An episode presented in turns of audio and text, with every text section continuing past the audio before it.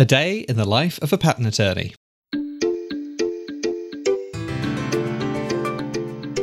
Hi, I'm Ben Chapman, a patent attorney at Carpmaels and Ransford, and today I'm joined by my colleague Lilith Rees, a part-qualified patent attorney who works in our life sciences group.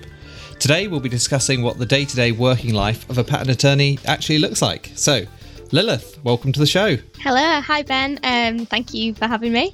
Thanks for joining me. So I guess let's dive right in. I think it's always interesting to hear what a job is actually like, you know, before you're got your feet on the ground. So would you be able to let our listeners know what the working day of a patent attorney actually looks like? Yes, of course. So mainly because I'm a trainee, all my work is supervised to an extent, but I think it's sort of a linear progression. So when you start, your work's quite heavily supervised and you get a lot of supervision and your hands held quite a lot. And then as you go through the training process, the supervision becomes lighter and lighter and you come up with your own ideas. But generally in terms of tasks, I do a mixture of various things, and it's really nice as a trainee to kind of have that variation. So I do a lot of prosecution work. I mean, prosecution, just a reminder for anyone who missed our episode with Russell, prosecuting patent applications, that means, you know, when we're corresponding with patent offices to get patents granted once the application has been filed, right? Yes, sir. I do a lot of European prosecution work. Generally in life sciences, we tend to have a lot of European cases rather than UK cases. So I do a lot of European prosecution where I get an exam report from an examiner or some sort of communication from the European Patent Office. I have a look at it, think about what's going on, what are the objections. So you get different objections and they're normally based on law. And during the training process, you kind of find out more and more about the law and become have a deeper understanding of what the objections mean. And based on experience, you know how to sort of address the objections a lot of the time. Mm-hmm. So I'll have a look at the objections, come up with some ideas if I'm fairly confident with what's going on, and I think I understand how I'd like to address it. I'll then prepare a response, which is where you reply to the examiner, either sort of telling them that they're wrong, or you can tell them that you agree in some part with their objections. And in that case, where you think, okay, the examiner does have a point here, you'll do a bit of negotiation with the client. And you'll find out exactly, you know, what your client wants in terms of commercial product, so that you can kind of narrow down the scope of protection of the invention, which is where you amend claims, because the claims are the part of the patent application that define the scope of the invention. So what you'll do is you'll amend the claims, you know, narrow them down, make them more specific, or change the wording in some way to sort of address whatever problem the examiner has. And then you'll write a reply to the examiner why your amendments address their objections in some way. And then sometimes in exam reports, examiners might say, we want you to do this, and it would be patentable. And in that case, sometimes with your client, you might find that their commercial product is covered by that and they're happy to amend, and in which case that's an easy response and you just do what the examiner says and carry on. So that's prosecution, and you have different stages. So, I mean, the most common type of EPO communication we see are exam reports, but there are various other things to do with the law, but I won't go into the specifics. Yeah. So, I mean, well, I guess it's worth saying typically the very first communication that you get from a patent office on a patent application is the search report, and that's where they have lots of documents that the examiner thinks are relevant. Yeah. And then those examination reports that come after, they've got all the objections and the things that the examiner thinks are wrong with the patent application that are often based on those first things that came up in the search report. Yeah, exactly. So generally the examiner will raise an objection because there's something out there that the examiner cited, and the examiner thinks, okay, the claimed invention isn't novel. So, you know, it's been done before, you know, you need to amend. So I'll think about ways in which we can amend that might be quite clever, that might sort of be a little bit broader than what the examiner had in mind, but still address the objection. So it's sort of thinking outside the box sometimes about how you can claim a client's invention but still comply with the EPC, yeah, which is the European Patent Convention. Which is the law that governs whether or not something is patentable for the European Patent Office. Yeah. And then, so I do a lot of prosecution. And also I have some clients where I do foreign prosecution, which is where I deal with objections from all over the world. So I deal with getting applications in various countries that's not Europe to grant. And in that case, I will review sometimes quite peculiar objections from different jurisdictions. And again, think of how we can respond and think of some amendments and instruct some local attorneys to file a response in that particular country. Mm-hmm. In that case, it's really interesting as a trainee because, you know, you get to sort of think about a more global strategy and sort of maintaining consistency about what the claimed invention is across different countries in the world for your client, which is fun. I mean, I've had a few of those cases as well where you have the same patent application being prosecuted in lots of different countries around the world, and then it becomes interesting because you might get different objections from different patent offices, and you're having to try and take the same approach but deal with slightly different bits of cited documents and slightly different objections. There's always a bit of a puzzle to put together with those. Yeah, exactly. And then I also, as part of my work, I help with oppositions, mm-hmm. Which is a really fun part of the job, especially sort of when you get more experience and you can kind of pitch in your own ideas. And they're normally quite high value cases that are important to clients, hence why there's a competitor opposing a patent. So generally in oppositions, what you'll have is your client's patent will grant, or a patent will grant. It might be your competitor's patent that will grant. And if it's your competitor's patent that grants, you'll be filing an opposition to sort of knock the patent out and say why the patent's invalid. And then if your client's patent has been opposed by a competitor or somebody else, then you'll be defending the patent and saying why the patent is valid. And these are quite fun because, yeah, you get different... you have to sort of have a lot of input with the supervisors, and the supervisors will kind of, you know, senior associates and partners at the firm will sort of lead these big high value projects, and you'll help out in the best way you can. And generally these are really cool because you'll generally have a lot of fallback options that you have to consider, and there's sort of many factors in an opposition that you have to think about to try and help out your client in maintaining their patent if you're defending. And if you're attacking, it's a lot of the time is sort of thinking about the best strategy and the best route to argue that a competitor's patent is invalid.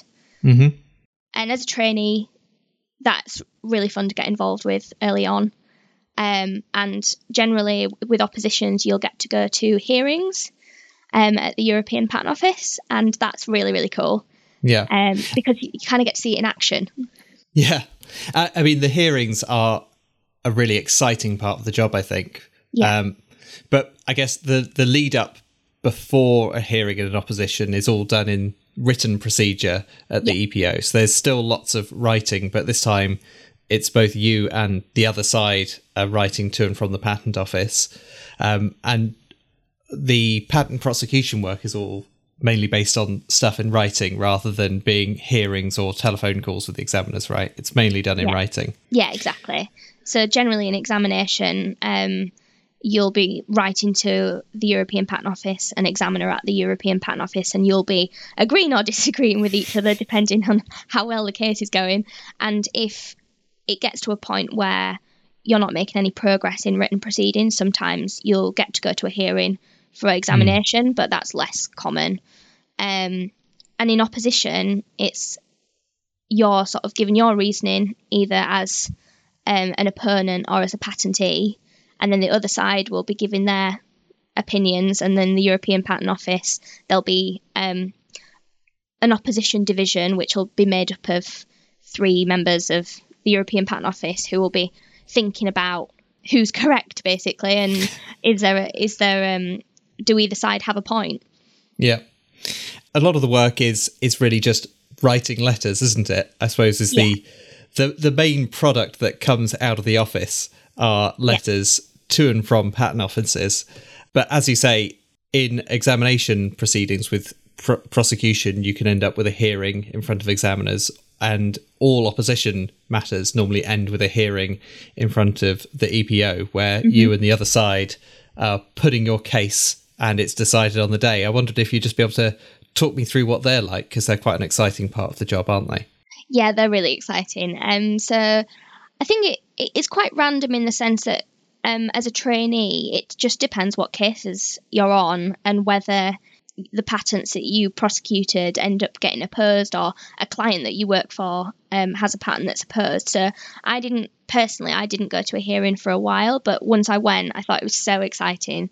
I actually went to watch as part of a training process at Carpmaels, where they realised that I'd not been to a hearing. So one of the partners took me along and I got to just watch, which was really interesting. And it's kind of not what you expect. It's almost, you get the thrill and the sort of adrenaline of going and being an advocate for your client. I mean, personally, I'm not the one that's doing the speaking. I'm definitely just there as support.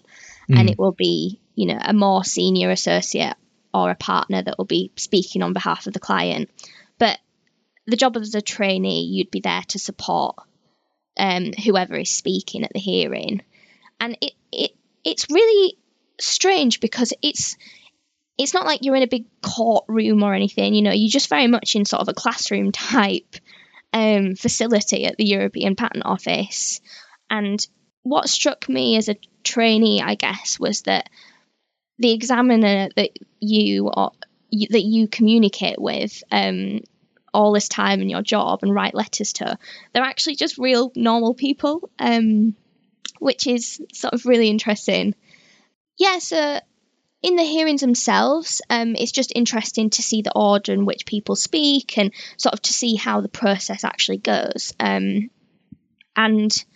I found it sort of really interesting because you get to know a partner quite well, and, you get to have really interesting time and share a really interesting experience with a partner.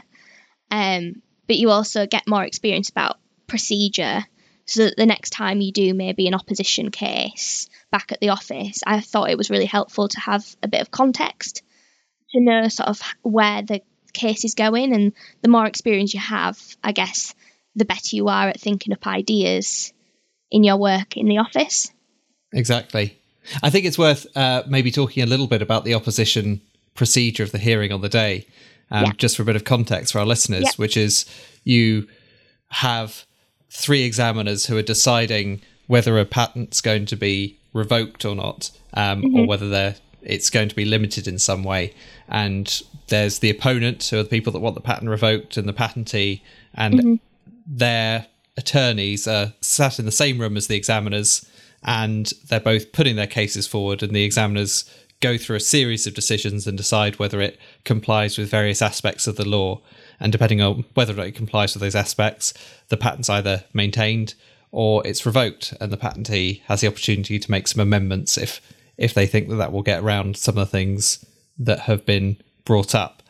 And there's all of the arguments you're putting forward on the day, but that's not the end of the story in terms of how the opposition plays out, because a lot of preparation goes into that, right, Lilith? It's not just rocking up on the day. Yeah, there's definitely a lot of preparation because, I mean, as you said before, there's a lot of written proceedings before you get to a hearing. And then you've got to take into account everything that's been said in the written proceedings, and you have to prepare. And it's almost like revision. You'll see the people that are speaking at the hearing will almost learn the submission so that they know exactly what's happened with this case going forwards. And then as a trainee, I'm there to support, think of any possible other arguments that they'd want to try on the day, thinking about further fallback options. So like you said, you know, if the three people at the European Patent Office, three examiners on the sort of opposition division think, okay, you know, the opponent's got a point, then you have to think about all these fallback options as to, okay, can we get around what the people at the European Patent Office think and actually find some sort of way that this patent can be maintained and cover the client's product. As you say, it's quite the adrenaline rush, because you have basically one day and there will be an outcome at the end of the day. And so you have to be in a position to be on top of everything that's happened in that procedure up to that point so that you can address any points on the day and any new arguments that come up, you're able to respond to them. It's definitely one of my favourite parts of the job, and I think a lot of patent attorneys agree with that. Yeah, I agree.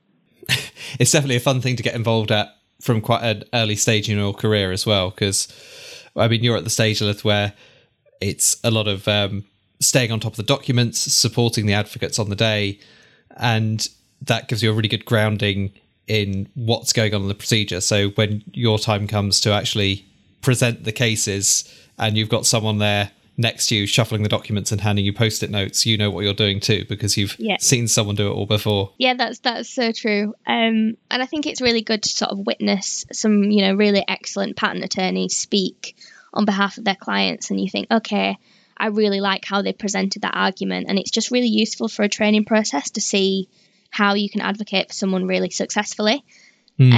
And sometimes you can kind of see, you know, if the other side maybe isn't as well prepared, you can kind of see how preparation is really important. That's definitely true. I suppose opposition hearings are one of those things that's been impacted a bit by the last year and a half and the pandemic. We're not going to Munich as we used to, or The Hague, to perform the opposition hearings. They're done remotely now. So that's changed a little bit how it works, hasn't it? Yeah, it has.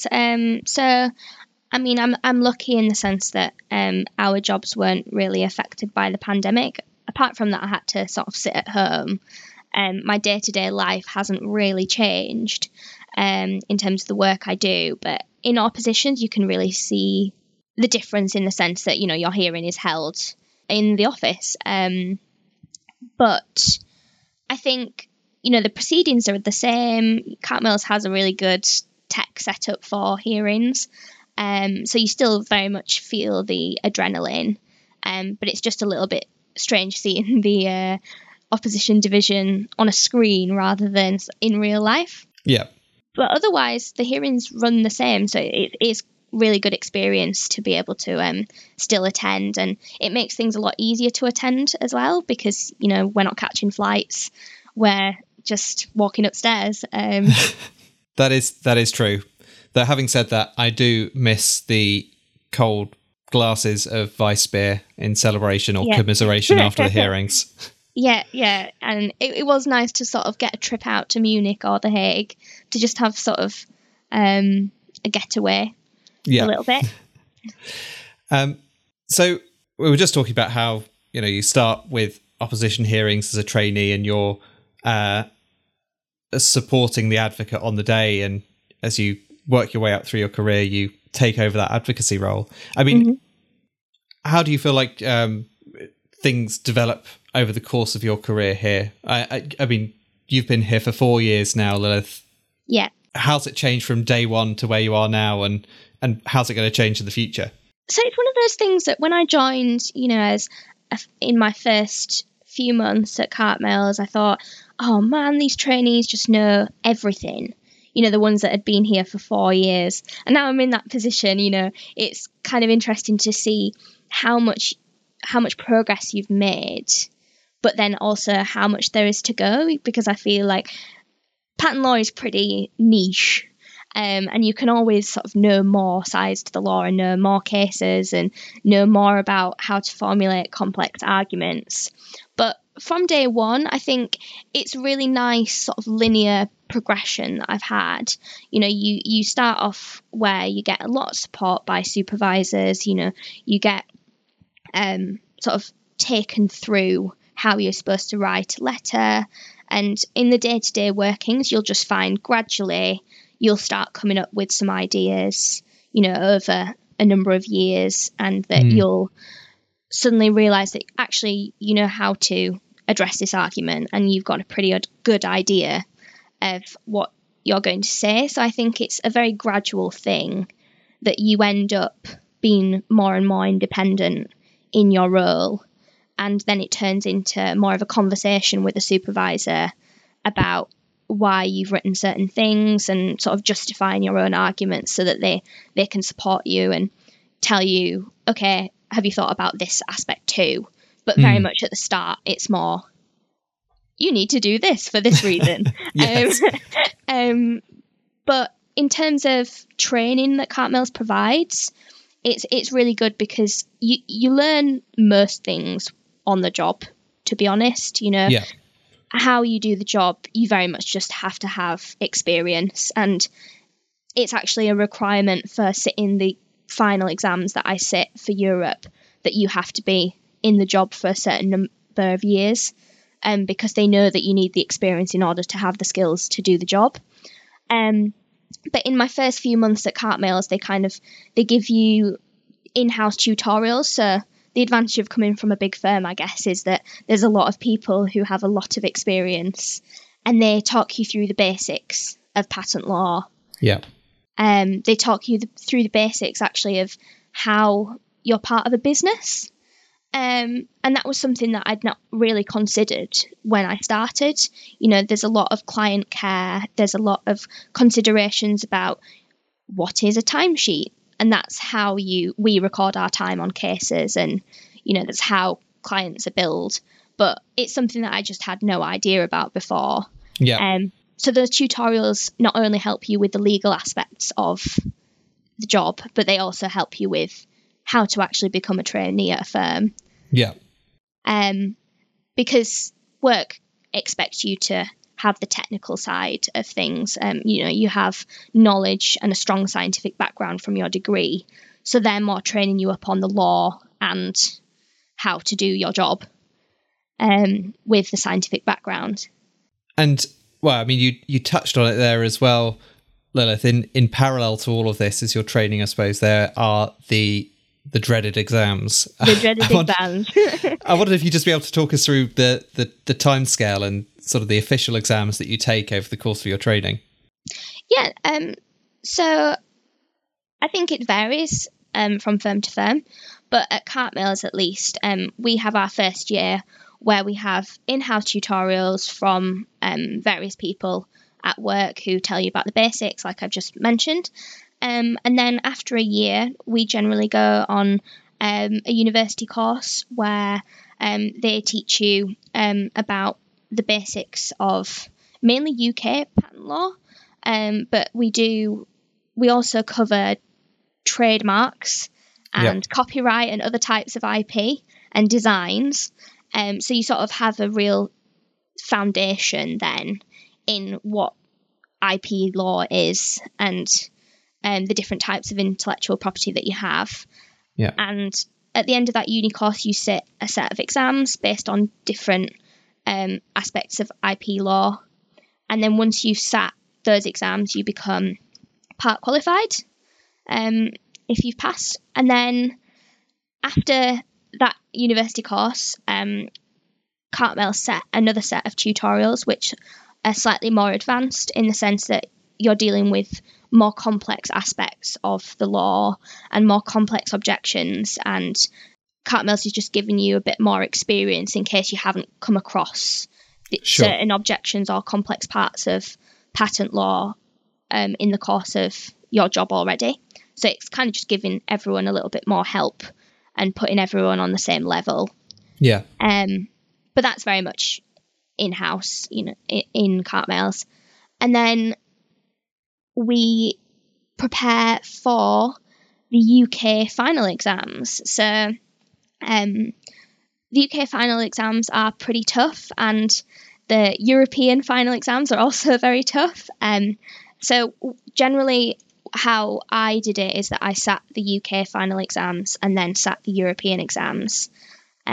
It's quite nice because there's not really a huge amount of pressure to pass all of your exams first time, because work is very aware that the pass rates are not great for these exams. They're notoriously difficult. Yeah, it's worth saying I don't think I know anyone who passed all of their exams first time. I certainly didn't. No. I took a couple of times for a couple of them, I'll tell you that much. Yeah. Yeah, they're those things where, you know, they're sort of tick box exercises that you have to do in order to become a patent attorney, but it very much doesn't really affect your day-to-day job. You know, you're still carrying on doing your job. And I'd say the most difficult aspect of revising for these exams is that you still have a full-time job and you're having to put in a lot of hours for your final exam preparations. Yeah. So the UK exams are pretty difficult because a lot of people don't do UK cases. We mainly focus on European cases, so they've got an added element of complexity. And then the European exams are very much skill based on what you have learned across your job, but there's also a legal exam that you very much sort of need to sit down and revise for. Memorize a lot of law, basically. Yeah. Is part of the name of the game for both the UK and the European exams. Yeah.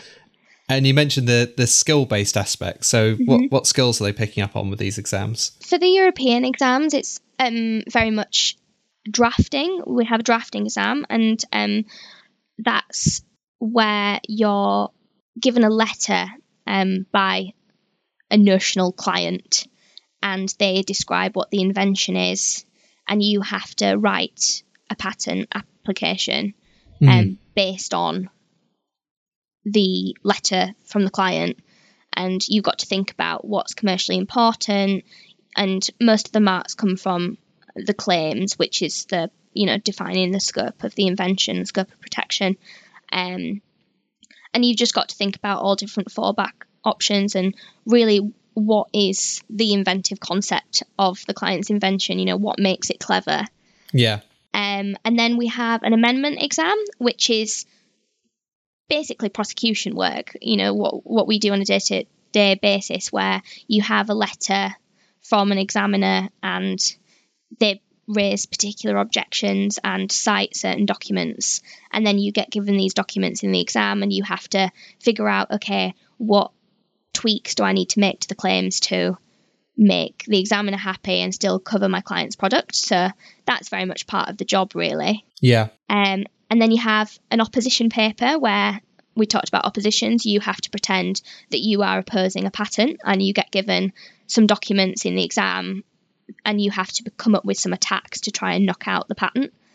And then you have, a legal exam in which you just have to really understand the European Patent Convention, and you get given various problem questions and you have to answer it as best you can. And so there's a similar set of exams for the UK final exams, aren't there? But they cover basically similar topics, but are based on UK law rather than European law. Yeah, yeah. And I guess it's worth saying, because I'm sure our listeners will be interested, it's typically about 3 to 4 years before you're sitting those exams. And depending on how many times you have to resit, you're looking at 4 to 5 years before you become fully qualified. Yeah. But as you said, Lilith, it's interesting because it's the kind of job where you're doing these exams in parallel, but they're not some gatekeeping exams that stop you being able to do anything. You're still just doing the job that you're doing and learning on the job and still developing as you're going, even though you've got the exams going on in parallel. Exactly. It doesn't really hold you back. You know, you still get interest in work, even if you failed a couple of exams. You know, you still carry on your job as normal. It's just annoying for you because you have to resit them at some point. But one thing I'd say is, you know, I heard absolute horror stories about the exams, and they are pretty terrible. I'm not going to lie, but they're definitely worth it in the long run. I'd say, you know, I find my job really rewarding and interesting, and they're the not so nice aspect of the job, but they're just necessary for the European Patent Office and the UK Patent Office to basically know that you're competent in doing your job. So fair enough. Exactly. Well, we should also say it's not all just work. It's not all just exams either. There's lots of stuff going on outside the office. Give us a flavour of that. Yes. I very much love the social scene at work. I'm not going to lie. I am quite an active member of the social group at work. But it's just really nice. Carpmaels are a very sociable firm, so there's something for everyone here. We do, before COVID, we did a lot of pub trips and, you know, the classic sort of Friday drinks. But also Carpmaels has a book club, which is really fun, and you get to read certain books and then you get to talk about them, and that's really fun to talk about with your colleagues because, you know, you get different people turning up to those who you might not necessarily work with on a day-to-day basis. There's a netball team, there's football, there's we also have some beehives at work, and some people are beekeepers, which is fun. It's also good because we occasionally get jars of honey. Yeah yeah, that is good. We just, if you have an idea and if you want to take it up with work, the partners are very, very open to having more socials and having people along to organise events. The trainees a lot of the time organise events between themselves so that, you know, new starters and anyone that's just joined the firm can get to know each other, and that's really fun. It's very open and inclusive as a firm. Yeah, I think it's also an advantage of being a big firm and coming in as part of a large cohort as well. There's lots of people and you're always going to find someone with similar interests that you'll be able to get something going with. I know when we were all in the office, and once we're back, I was part of the running group towards the back, very much towards the back, but we'd go out for runs every week at lunchtime, which was fun. Yeah, and I mean, I joined in a cohort of 12, and the 12 of us are all still here and we're all really good friends, which is really nice. And it's just really nice to have that sort of almost like a grad scheme type structure where you have peers that you can talk to throughout your training process, and, you know, you can regard as friends and they will help you out, and, you know, they're the people that are going to drag you through the exams, and it's just really fun to sort of do a lot of revision for your exams, but also be able to go out and have some fun in your spare time. I think it's interesting. It's one thing that you do worry about when you're applying for jobs is if you're applying to somewhere that's on the bigger end, and Carpmaels is one of the bigger patent firms out there, you worry that you're going to just be one of many people, but actually coming in as part of a cohort really does have its advantages, particularly with something like Carpmaels, which is, it's a big patent firm, but it's not a big company in the grand scheme of things. You're not going to get lost in the herd. No, definitely not. And, you know, everyone knows your name, and everyone, you know, in your cohort they're all different characters, but we all tend to blend well together, which is really nice. And it's nice that the partners and different people at work kind of recognise different people's character traits and personalities and try and sort of adapt according to what you're like as a person.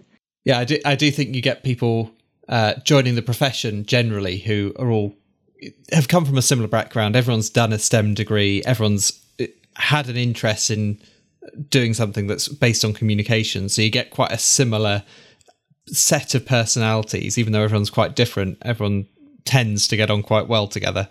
Yeah, I think in order to sort of apply for the job and really sort of stay, you have to be a pedant and you have to be pretty organised, which is actually pretty good for organising socials, because it means that everyone's very organised with their social plans, and everyone turns up and everyone's very reliable. So it works quite well on both sides. Well, there we go. Who knew? Pedantry is the best way to make sure that there's good organised fun. Yeah, good advert for patent terms everywhere. Lilith, thank you so much for your time. I think that's probably everything we've got time for today. Before you go, though, I've got one question that I ask all of our guests. What's your favourite part of your job as a patent attorney, if you had to pick just one? My favourite part, the variety. You get a variety of types of work. You get a variety of technologies to look at and get stuck in with. And then you work for a variety of people. And I think I really enjoy that, because one day is never the same. That's so true. I mean, I was quite flippant when I said it's all just writing letters, but it is quite different day to day, just with the variety of different types of work and types of technology. I think that's so true. Well, thanks again, Lilith. Thank you for your time today. And thank you for listening to Discover IP. We hope you'll join us again soon for more insights into the career path of a patent attorney. So do subscribe wherever you usually get your podcasts. And if you want to find out more about a career in IP or just want to get in touch, then you can contact us at recruitment@carpmails.com.